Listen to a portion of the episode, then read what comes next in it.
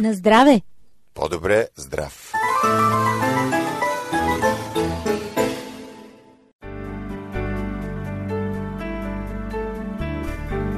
Здравейте, скъпи приятели! Добре дошли в Зона Здраве! Аз съм Ради. Здравейте и от мен, аз съм Мира. Започва здравното предаване на радио Гласът на надеждата. Изолация на жилището и отоплителни уреди. Ще поговорим за това днес. Истини за диабетното стъпало. Навиците определят живота ни, но можем ли да го променим? И това не е всичко. Проверени факти и медицински изследвания. Изпитани рецепти и лекарски съвети. С грижа за вас. Защото това е по-добре здрав. Вие слушате Радио Гласът на надежда.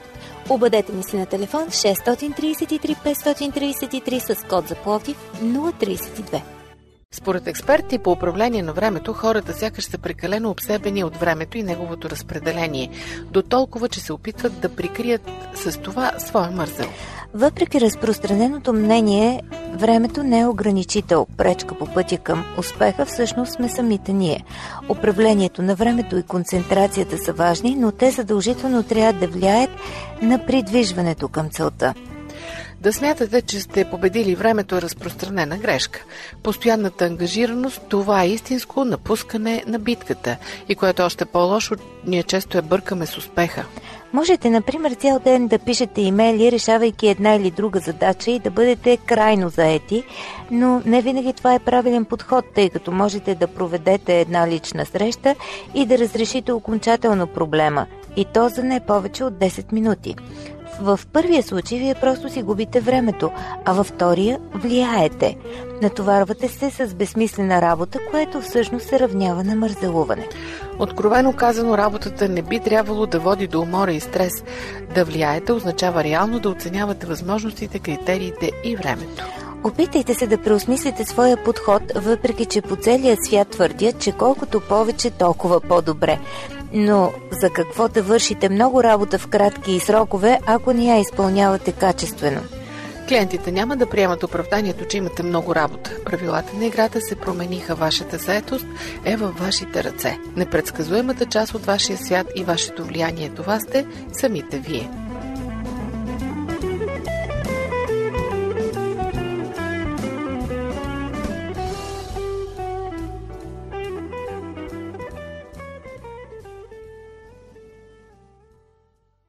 Скъпи приятели, продължаваме с една друга тема, важна в зимния период. С настъпването на студовете хората се опитват да изолират домовете си и да отоплят добре жилището си, макар и това да не е ефтино, никой не иска да мръзне през зимата. За съжаление обаче, понякога опитите за економия могат да се превърнат в опасност за здравето и затова ние подбрахме да поговорим днес за някои от най-популярните, но опасни домашни видове изолация отоплителни уреди. Нека кажем най-напред няколко думи за стиропора. Един от най-ефтините материали за термоизолация на апартаменти, но не трябва да се забравя, че е с много висока горимост. За съжаление, хората го използват дори когато грубо нарушават строителните норми. Стиропорът се възпламенява за броени секунди и гори много дълго време. Ако в помещението стане пожар, то навярно човек ще получи изгарения, когато се опита да го напусне през изолираните с него прозорци и врати. Альтернативата е огнеопорният полистирол. Вторият материал за изолация, който често се употребява е минералната вата. Тя се използва навсякъде в строителството и нейните термоизолиращи свойства наистина са много високи, но влакната минерална вата са свързани с формалдехидна смола – която в случай на нарушаване на технологията на производство отделя токсични вещества като фенол и формалдехид. Продължителният контакт с тези вещества се отразява на здравословното състояние на човека, като може да предизвика, примерно, хипертония, главоболие, гадене, някои алергични реакции. Каква е альтернативата? Съвременните естествени изолационни материали, използване на пароизолационно фолио. Ефтините стъклопакети. Ефтината пластмасова дограма нарушава нормалната вентилация в помещението, поради което в дома става задушно. Стъклопакетите са херметизирани, а това означава, че въглеродният диоксид няма откъде да излезе и така бавно, но сигурно унищожава комфорта и здравето ни. Най-разпространените последствия от прекомерната економия от стъклопакети са главоболие, сухота в гърлото, слабост и сънливост. Альтернативата е стъклопакети с смукателни въздушни клапани. Продължаваме с печките тип духалка. Топловентилаторите са едни от най-ефтините домашни отоплителни уреди, но имат няколко съществени недостатъка. На първо място, загряването на въздуха протича неравномерно и голяма част от помещението остава на практика студена. На второ място, духалките шумят доста силно, затова през нощта обикновено не ги използваме. На трето място, за нагряване на тези уреди, те използват кислород и след време човек започва да чувства задух. Четвърто, много бързо понижава повишават влажността на въздуха в помещението. Следва да припомним, че сухият въздух всъщност е идеална среда за размножаване на патогенни микроорганизми, затова не се очудвайте, ако внезапно се разболеете от респираторна инфекция или грип. Също е вреден този сух въздух и за хора с хроничен бронхит и бронхиална астма. Альтернатива са конвектори, маслени радиатори, които да се допълват с увлажнител на въздуха. Също така следва да се отбележи, че освен тези недостатъци, печките тип духалки имат и още един много сериозен недостатък, а именно изключително ниският им коефициент на полезно действие. Разходват много електрическа енергия, около 2 кВт, но продължава да ви е студено, въпреки че плащате огромни сметки за ток. Така, скъпи приятели, след малко ще поговорим за диабета и осложненията, свързани с него. Ще кажем някои основни неща за диабетното стъпало, така че не сменяйте частотата и останете с нас. Продължаваме с една важна тема. Уважаеми слушатели, вашите въпроси са важни за нас. Пишете ни на адрес Плодив, почтенски код 4000, улица Антим първи номер 22, звукозаписно студио.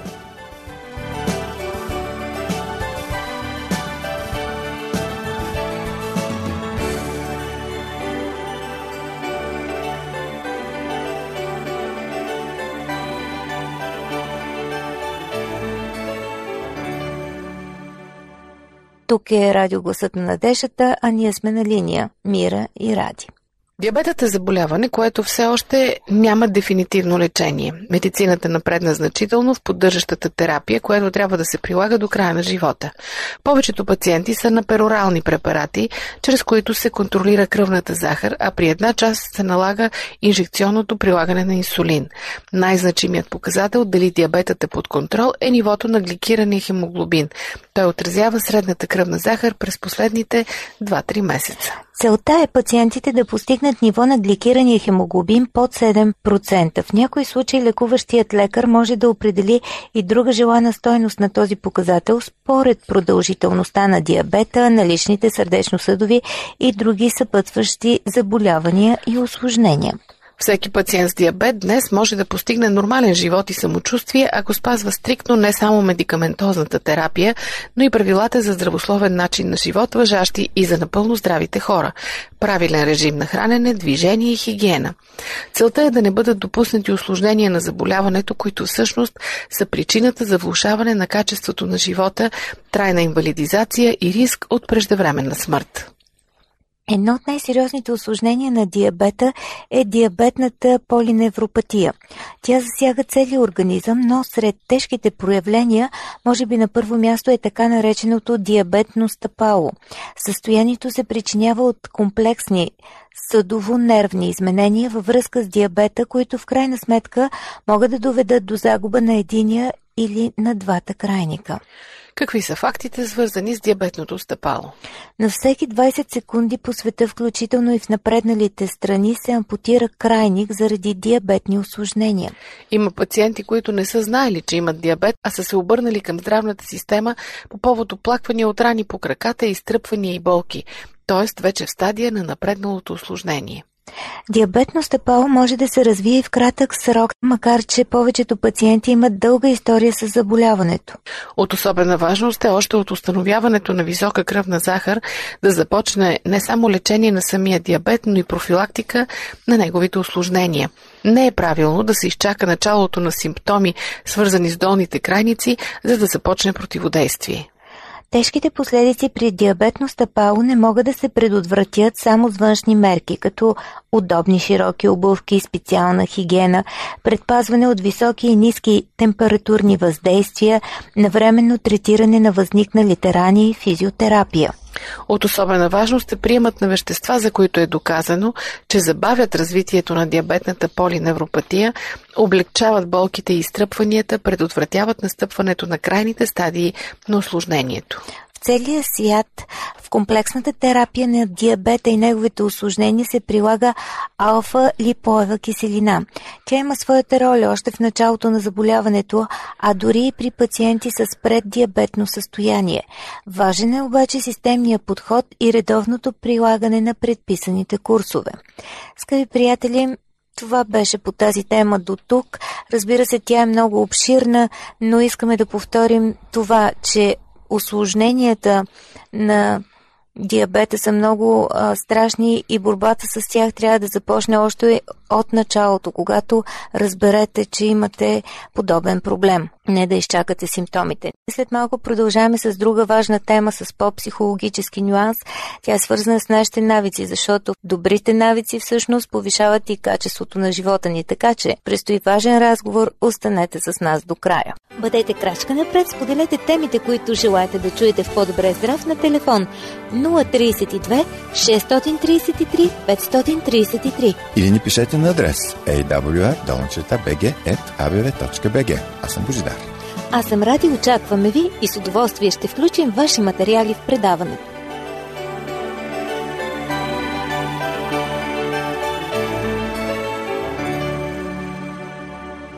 Здравейте отново! Това е по-добре здрав по радиогласът на надеждата. Ние сме тук, Мира и Ради.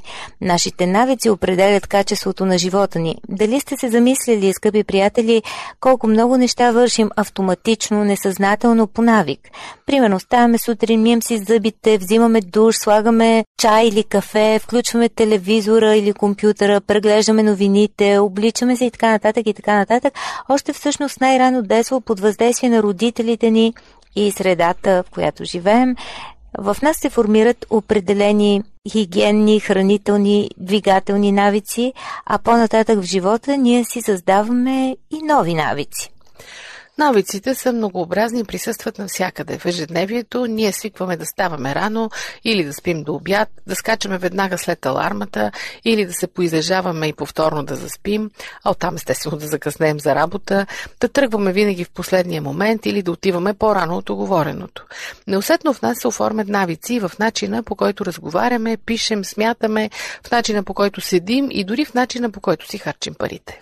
Всеки човек има определени хранителни навици, които често преминават в поведенчески модели. Например, пие кафе с парче сладкиш или с цигара, или пък да се пие бира след работа, или пък да се отваря хладилника винаги, когато се влиза в кухнята, за да си вземем нещо, макар да не сме гладни. Навикът присъства в мисленето и в емоционалните ни реакции. Често ние реагираме по един и същи заучен начин. Съществуват така наречените емоционални навици, които диктуват поведението ни. Някои хора си създават навика непрекъснато да се оплакват, да недоволстват и винаги да намират нещо, което им пречи, а други имат навика да се усмихват или дори навика да бъдат щастливи. В своята книга Седемте навика на високоефективните хора Стивън Кови разглежда седем навика в поведението на успешните мъже и жени и посочва как можем с промяна на навиците си да променим живота си. Макар да не съзнаваме, навиците ни определят нашите преживявания, поведението ни, живота ни, дори казва, че до 40% от това, което правим през деня е свързано с нашите навици. Защото в голяма степен може би ние живеем по навик. Какво всъщност е навикът? Това е автоматизирано действие или повтарящи се модели на поведение, които се придобиват чрез повторение. Навикът е част от несъзнаваното у нас, той е механизъм, който ни кара да вършим нещата на автопилот. Някои автори наричат навика психоробот или начин за създаване на инерция, която позволява да използваме минимални усилия, да извършваме определени действия без да хабим енергия и без да напрягаме мисълта си. Всъщност навикът ни помага в живота, прави го по-подреден, организиран, до някъде по-лесен. Той създава усещане за комфорт, удобство и ни помага да вършим нещата по-бързо и по-добре. Веднъж създаден един навик трудно може да се промени. Той сякаш се сраства с нас и става част от характера ни, от същността ни. Ако си създадем определени градивни навици, те могат леко да ни водят по пътя към постигането на нашата цел, да се превърнат в механизъм, който работи за нас. В живота си обаче често си създаваме така наречените вредни навици като прияждане, пушене, гризане на ногтите, навик да се едосваме или оплакваме и така нататък. Тези навици постепенно ни завъртат в кръг и се превръщат в наши окови. Подобно на ограничаващите убеждения, залегнали дълбоко в нашето съзнание, някои наши навици и привички се превръщат в бариери, които ни препъват. И подобно на положителните нагласи и убеждения, градивните навици работят за нас в наша полза. Често ние решаваме да променим живота си и се подлагаме на диети, за да се чувстваме по-добре. Започваме да релаксираме, за да отстраним стреса. Но продължаваме да следваме познати модели на поведение и реагираме следвайки придобитите си навици. И така не успяваме да променим почти нищо. А всъщност, само промяната на един или няколко наши навика могат да променят тотално живота ни и да подобрят качеството му. Ние можем да се освободим от вредните навици и да си изградим нови, успешни навици. Да, това е много важен въпрос. Как можем да променим навиците си? Първо с мотивация. Най-важното, за да си създадем нов навик е мотивацията. За това се запитайте, защо искам да придобия този навик, какви ще бъдат ползите за мен, с какво ще се промени животът ми, какво ще постигна с това. Запишете си на един лист ползите. Например, ако желаете да промените навика си да се излежавате до обяд, можете да напишете като ползи. Ще се чувствам по-добре. Ще имам повече време. Денят ми ще бъде организиран и ще мога да свърша нещата, които все не успявам. Това ще ме накара да се чувствам по-спокоен и удовлетворен. Няма да изпитвам раздразнение и недоволство. И така нататък. Напишете всичко, което е важно за вас и заради което искате да го направите. И винаги, когато се разколебаете или се опитате да се върнете назад, си прочитайте този списък от ползи. Изберете само един навик, когато искате да промените нещо. Когато решите да правите промени и да си създадете нови навици, не започвайте с няколко наведнъж. Най-ефективно е, когато се концентрирате върху създаването на един навик. Едва когато той се автоматизира и го правите без усилие на волята, можете да преминете към друг навик. Вземете конкретно решение – Вземете го и нека то бъде колкото се може по-точно и по-конкретно. Например, не си казвайте неопределеното «Ще започна повече да се движа». А си кажете «Ще си създам навика да ставам в 7 часа и да тичам по алета в парка». Или не си казвайте «Ще стана по-организиран» а по-скоро кажете, ще си създам навика да върша първо важните неща. В началото на работния ден ще си правя план за изпълнение на задачите и ще започвам с приоритетните. Колкото по-конкретно е решението, толкова по-добре. Друга важна стратегия при създаването на добър навик е да поемете ангажимент за 30 дни. Всъщност доказано е, че един навик се създава за около месец, минимум за 3 седмици. Затова може да решите да ставате в 7 часа и да тичате сутрин в продължение на 30 дни и да си правите план за работния ден в продължение на един месец ако решим да правим нещо за неограничен период от време, това звучи като доживотна присъда, като мъчение до края на живота ни, което често ни отказва и ни кара да се откажем. Затова поемете ангажимент за 30 дни. Така намерението ви ще изглежда по-лесно за реализация, а когато минат дните, вече ще започнете да го вършите механично по навик и ще ви бъде много по-лесно. Друго важно нещо започнете сега. Не отлагайте решението за по-нататък, за утре, за понеделник или за другия месец. Отлагането за утре означава никога. Започнете сега, в този момент, в тази минута. Премахнете изкушението. Ако примерно искате да намалите теглото си и сте решили да се отървете от навика да ядете на закуска парче сладкиш, не купувайте сладки през първия месец. Също така не ходете там, където сервират най-вкусните торти, за да не се изкушавате. Друго важно. Осигурете си подкрепа. Много по-лесно ще ви, ако привлечете приятел, който да ви стимулира и да ви напомня какво желаете, защо го желаете и какви са ползите за вас. Може също така да визуализирате постигнатите резултати или да си направите колаж с ваша снимка, където вие вече сте постигнали желаното. Един често използван трик, за да можете да се отървете от навика, когато влизате в кухнята да отваряте хладилника и да си взимате нещо, е на вратичката му да се залепи снимка на човек с тяло, което искате да имате и това да ви спира всеки път, когато по навик отваряте. Ако ви е трудно отведнъж да промените някой навик, специалистите съветват първоначално да промените поне един малък детайл от него. Така, ако искате да промените хранителните си навици, може да смените чиниите, в които се храните, часа на хранене или дори да се храните с лявата ръка – тези малки хитринки ще накарат съзнанието ви да се включи и ще можете постепенно да разчупите веригата на навика. Споделете вашето мнение за навиците. Доколко ви помагат и доколко ви пречат. Какви са вашите трикове за създаване на нови навици и превръщането им в механизми, работещи за вас?